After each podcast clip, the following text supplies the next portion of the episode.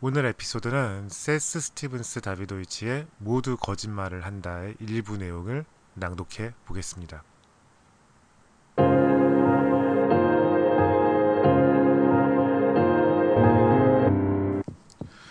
안녕하세요. 하바캐스트의 하바국입니다. 어, 개인적으로는 올해 최고의 책인데요. 어, 지난 에피소드에서도 몇 번 언급이 됐었죠. 어, 데이터 과학자 세스 스티븐스 다비도이치의 모두 거짓말을 한다의 일부 내용을 낭독해 볼 생각이에요. 어, 일단 제가 이 책을 낭독하는 이유는 사실 원래 낭독하는 책들은 굉장히 좀 낭만적이고 뭔가 이렇게 사람의 목소리로 들었을 때 그 감정이 전달되는 것들이잖아요. 근데 여기 이 책에 실린 것들은 그런 것과는 전혀 상관이 없거든요. 그래서 한번 좀 낭독을 해보고 싶었고 어, 팟캐스트 콘텐츠를 매일마다 기획하느라 되게 힘든데 어, 이렇게 날로 한 회 정도는 좀 넘어가 보고 싶은 생각도 있었습니다. 어, 일단 모두 거짓말을 한다라는 책에 대해서 좀 소개를 드릴게요. 어, 이 책은 그 데이터 과학자이자 어, 뉴욕타임스의 칼럼니스트인 세스 스티븐스 다비도이치가 빅데이터를 통해서 사람의 심리를 엿보는 법을 다루고 있습니다. 사람들은 자신의 욕망을 평소에는 드러내지 않다가 익명으로 또는 구글 검색창에 드러내곤 하죠.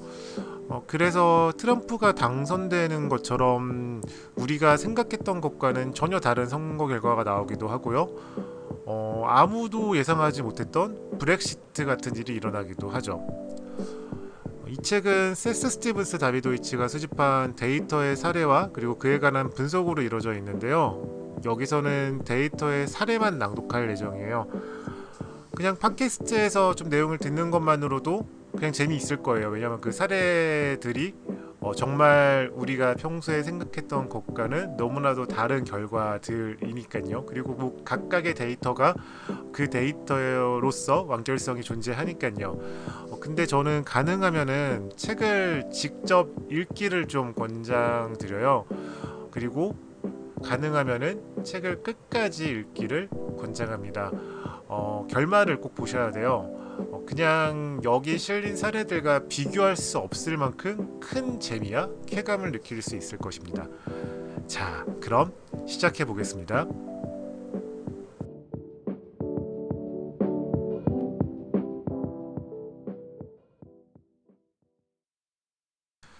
나는 미국인의 행동 양식에 관한 정보에 있어서 가장 영향력 있고 권위 있는 정보원으로 여겨지는 종합사회조사의 자료를 분석했다. 그 설문조사에 따르면 이성애자인 여성들은 평균적으로 연간 50회 섹스를 하고 그중 콘돔 사용률은 16%라고 한다. 계산해보면 연간 약 11억 개의 콘돔이 사용되는 셈이다. 하지만 이성의 남성들은 매년 16억 개의 콘돔을 사용한다고 말한다. 정의상 이 숫자는 동일해야 한다. 그렇다면 진실을 말하는 쪽은 누구인가? 여성인가? 남성인가? 둘 다 아니다. 소비자 행동을 추적하는 세계적인 정보 기업 닐슨에 따르면 매년 판매되는 콘돔은 6억 개에도 못 미친다. 그렇다면 양에서 차이가 있을 뿐 모두 거짓말을 하고 있는 것이다. 사람들은 대개 기온이 10도인 날보다 마이너스 10도인 날에 더 우울할 거라고 짐작한다. 맞다. 하지만 온도 차이가 얼마나 큰 영향을 끼칠지는 짐작하지 못할 것이다. 나는 한 지역의 우울감에 관한 구글 검색과 경제적 조건, 교육 수준, 교회 출석률을 비롯한 다양한 요인의 상관관계를 조사했다. 다른 모든 요인보다 겨울 날씨가 우선적이었다. 겨울에는 하와이 호놀룰루처럼 따뜻한 기후에서 우울에 관한 검색이 일리노이 시카고처럼 추운 기후에서보다 40% 적었다. 이 영향은 얼마나 대단할까? 항우울제 효과를 아무리 낙관적으로 봐도 가장 효과적인 약이 우울감의 발생 정도를 약 20% 떨어뜨린다. 구글의 수치로 판단하자면 시카고에서 호놀룰루를 이주하는 것이 약을 복용하는 것보다 겨울 우울증에 적어도 두 배의 효과가 있다. 처음으로 폰허브 데이터에 접근했을 때 나는 어느 정도는 프로이트적인 사실을 발견했다. 사실 데이터 연구를 하는 동안 가장 놀라운 발견이었는데 바로 유명 포르노 사이트 방문자 중 충격적일 정도로 많은 수의 사람들이 근친상간을 묘사한 포르노를 찾는다는 점이었다.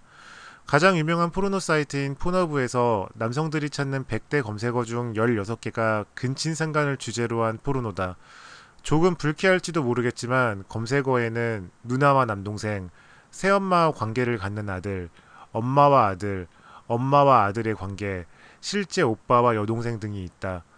남성이 검색하는 근친상간 비디오 대다수에는 엄마와 아들이 등장한다. 여성은 어떨까? 포너브에서 여성들이 검색한 100대 검색어 중 9개는 근친상간을 주제로 한 비디오이며 거기에도 비슷한 이미지가 등장한다. 따라서 여성들이 검색하는 근친상간 비디오에는 아빠와 딸이 많이 등장한다. 여성의 폰허브 인기 검색어 중에는 많은 독자들이 불쾌할 만한 포르노 장르가 있다. 바로 여성에게 폭력적인 성교이다. 이성애 포르노에 대한 여성 검색의 25%는 고통스러운 항문 성교, 공개적인 수치, 잔혹한 윤간 등 여성의 고통과 굴욕을 강조한다. 5%는 합의 없는 성교, 즉 강간이나 강제적 성교를 찾는다. 폰허브가 이런 동영상을 금지하고 있는데도 말이다. 이런 단어의 검색률은 여성이 남성보다 최고 두 배 높다. 여성에게 폭력을 행하는 포르노 장르가 있다면 여성이 더, 더 두드러지게 더 많은 관심을 보인다는 것이 내 데이터 분석의 결과이다. 물론 환상과 실제는 다르다는 점을 반드시 기억해야 한다. 포너브에 방문하는 여성 중 소수는 강간의 이미지를 검색한다. 이는 말할 필요도 없이 여성들이 실제로 강간당하기를 원한다는 뜻이 아니며 무시무시한 범죄인 강간의 심각성을 감소시키지 않는다. 포르노 데이터는 실제로 일어나길 바라지 않고 다른 사람에게는 결코 언급하지 않은 환상이 우리에게 있다는 것을 말해준다. 남성들이 구강 성교 방법에 관한 조언을 구하는 경우는 상대를 즐겁게 해주려는 게 아닐 때가 많다. 남성들은 여성에게 오르가즘을 경험하게 하는 방법만큼이나 자기 자신에게 구강 성교를 하는 방법을 많이 검색한다. 이건 내가 구글 검색 데이터에서 가장 좋아하는 사실이다.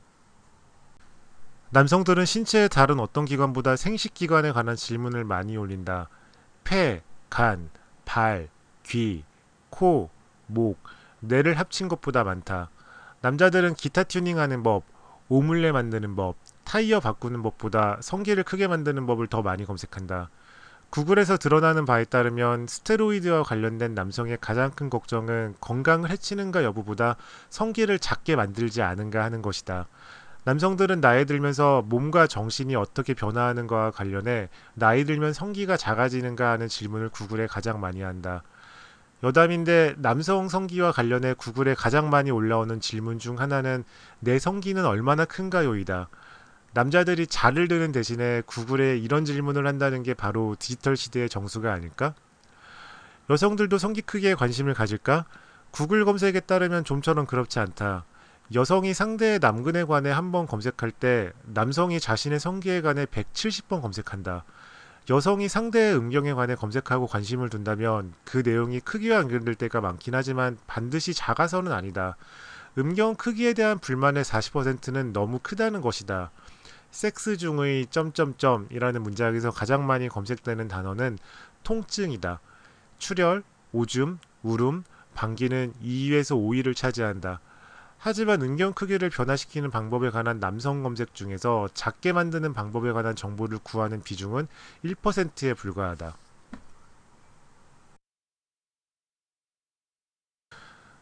그들은 사람들이 데이트에 녹음기를 가져가게 했다. 이 데이터 기록은 이후 디지털화됐고 사람들은 데이트에서 오고 간 단어, 웃음, 어조를 코드화할 수 있었다. 남성과 여성은 관심의 신호를 어떻게 보내고 파트너들은 그런 관심을 어떻게 얻어낼까? 이런 언어적 데이터를 연구팀은 우선 남성과 여성이 상대방에게 어떻게 호감을 전달하는지 알아냈다. 남성이 사용하는 방법 중 하나는 매우 분명하다. 즉, 여성의 농담에 웃는다. 그보다 덜 눈에 띄는 방법도 있다. 말을 할 때 음의 높낮이를 제한한다. 단조로운 목소리가 여성들에게 남성적으로 들린다는 연구가 있는데 남성들은 여성이 마음에 들 때 아마도 무의식적으로 자신의 남성성을 과장하는 듯하다. 여성은 목소리의 높낮이에 변화를 줘서 좀 더 부드럽게 말하고 대화를 짧게 주고받음으로써 관심을 표현한다. 반면 여성이 사용하는 특정한 단어 중에는 관심이 없음을 드러내는 주요 단어들도 있다. 아마 나 그럴 거예요 라는 식의 얼버무리는 단어나 구절은 상대에게 관심이 없다는 뜻이다. 마시는 음료가 별로라거나 그럭저럭 춥다거나 아마도 다른 전체를 전체 요리를 먹을 거라고 그녀가 말한다면 대체로 아마도 별로 당신이 마음에 들지 않는다는 뜻으로 받아들이면 된다. 여성이 자기 이야기를 한다면 상대에게 관심이 있을 가능성이 높다. 관계를 진전시키고 싶은 남성이 여성의 입에서 들을 수 있는 가장 긍정적인 말은 나로 밝혀졌다. 나에 대해서 말한다는 것은 그녀가 편하다, 편안하다는 신호다. 당신도 알죠? 나 제 말은처럼 자신을 드러내는 표현을 사용한다면 그 여성은 상대에게 관심이 있을 가능성이 높다. 왜일까? 과학자들은 이러한 말이 듣는 사람의 주의를 끈다고 말한다. 이런 말은 우호적이고 따뜻하며 관계의 진전을 바라고 있다는 뜻이다. 당신도 내 말이 무슨 뜻인지 알지 않나? 관심을 둔 사람과 데이트하려면 어떤 대화를, 대화를 나눠야 할까? 데이터에 따르면 남성이 여성에게 호감을 얻는 대화법은 다양하다. 여성은 자신의 유도에 따르는 남성을 좋아한다. 남성이 여성의 농담에 웃고 화제를 바꾸지 않고 여성이 내놓은 주제로 대화를 계속한다면 그녀는 관계를 더욱 친밀하게 느낄 것이다. 이 사실은 전혀 놀랍지 않다. 여성들은 지지와 공감을 표현하는 남성을 좋아한다. 남성이 대단하네요. 나 정말 멋진데요? 라고 말하면 여성이 호감을 느낄 가능성은 대폭 상승한다. 힘들죠? 나 슬펐겠네요. 라는 말을 사용할 때도 마찬가지다. 여성들에게는 나쁜 소식이 있다. 이 데이터가 남성의 불쾌한 진실을 확인해 주는 듯 보이기 때문이다. 남성들이 여성에게 반응하는 여러 요소 중에서 대화는 극히 작은 역할만을 한다. 남성에게는 외모가 그 무엇보다 중요하다. 자신에게 남성이 조금이나마 호감을 더 갖게 하는데 여성이 사용할 수 있는 단어는 이미 언급한 대로 나라는 말 하나뿐이다. 남성은 자기 이야기를 하는 여성을 좋아할 가능성이 더 높다. 앞서 언급했듯이 여성 역시 자기 이야기를 나눈 데이트에서 유대감을 느꼈다고 보고할 확률이 높다. 따라서 첫 번째 데이트에서 여성에 관한 이야기를 많이 나눴다면 좋은 신호라고 볼 수 있다. 여성은 편안하다는 신호를 보냈고 아마 남성이 대화를 독점하지 않아서 고마웠을 것이다. 남성은 여성이 마음을 터놓아 좋았을 것이다. 두 번째 데이트가 성사될 가능성이 높다. 마지막으로 데이트 대화에서 가장 문제시되는 지표는 물음표다. 데이트에서 질문이 많이 나왔다면 남녀 모두 유대감을 느꼈다고 보고할 가능성이 낮다. 직관과 어긋나는 듯 보인다. 질문은 관심의 표현이 아닌가? 하지만 첫 데이트에서 질문은 대부분 지루하다는 신호다. 취미가 뭐예요? 형제가 몇 명이신가요? 이는 대화가 중단됐을 때 사람들이 던지는 질문이다. 최고의 첫 데이트라면, 데이트라면 단 하나의 질문이 마지막에 나온다. 우리 다시 만날까요? 이것이 그 데이트에서 유일한 질문이라면 대답은 좋아요일 것이다. 구글의 수석 경제학자인 할 배리언과 나는 구글 코릴레이트를 이용해서 어떤 검색이 주택 가격을 가장 근접하게 추적하는지 알 수 있었다. 주택 가격이 오를 때 미국인은 80, 20 융자, 주택 건축업자, 평가율 같은 문구를 검색한다. 주택 가격이 떨어질 때는 short sale 절차, underwater 모기지, 융자 구제 등을 검색한다. 그렇다면 실업률도 주택 가격이나 독감처럼 구글 검색을 리트머스 시험지로 이용할 수 있을까? 사람들이 구글에 무엇을 검색하는지 보고 얼마나 많은 사람들이 실업 상태에 있는지 판단할 수 있을까? 그리고 정부가 설문 결과를 수집, 분석하는 것보다 훨씬 빠르게 실업률을 파악할 수 있을까? 나는 2004년부터 2011년까지의 미국 실업률을 구글 코릴레이트에 집어넣었다. 그 시기에 엄청난 양의 구글 검색 중 무엇이 실업률과 가장 긴밀한 연관이 있었을까? 나는 고용센터 또는 그와 비슷한 것을 상상했다. 결과를 보니 그에 대한 검색도 많았지만 가장 많지는 않았다. 새 일자리였을까? 그 역시 높은 순위에 있었지만 가장 많지는 않았다. 이 기간 동안 가장 인기가 높았던 검색어는 슬럿로드였다. 가장 자주 찾은 검색어가 포르노 사이트였던 것이다. 첫눈에 이상하게 보이겠지만 생각해보면 일자리를 잃은 사람들은 시간이 많을 테고 그들 대부분 집에 처박혀 혼자 무료한 시간을 보낼 것이다. 상관관계가 많은 다른 검색어는 스파이더 솔리테어, 혼자서 하는 카드 게임이다. 당장 시간이 남아도는 사람들을 떠올리면 놀라운 일도 아니다.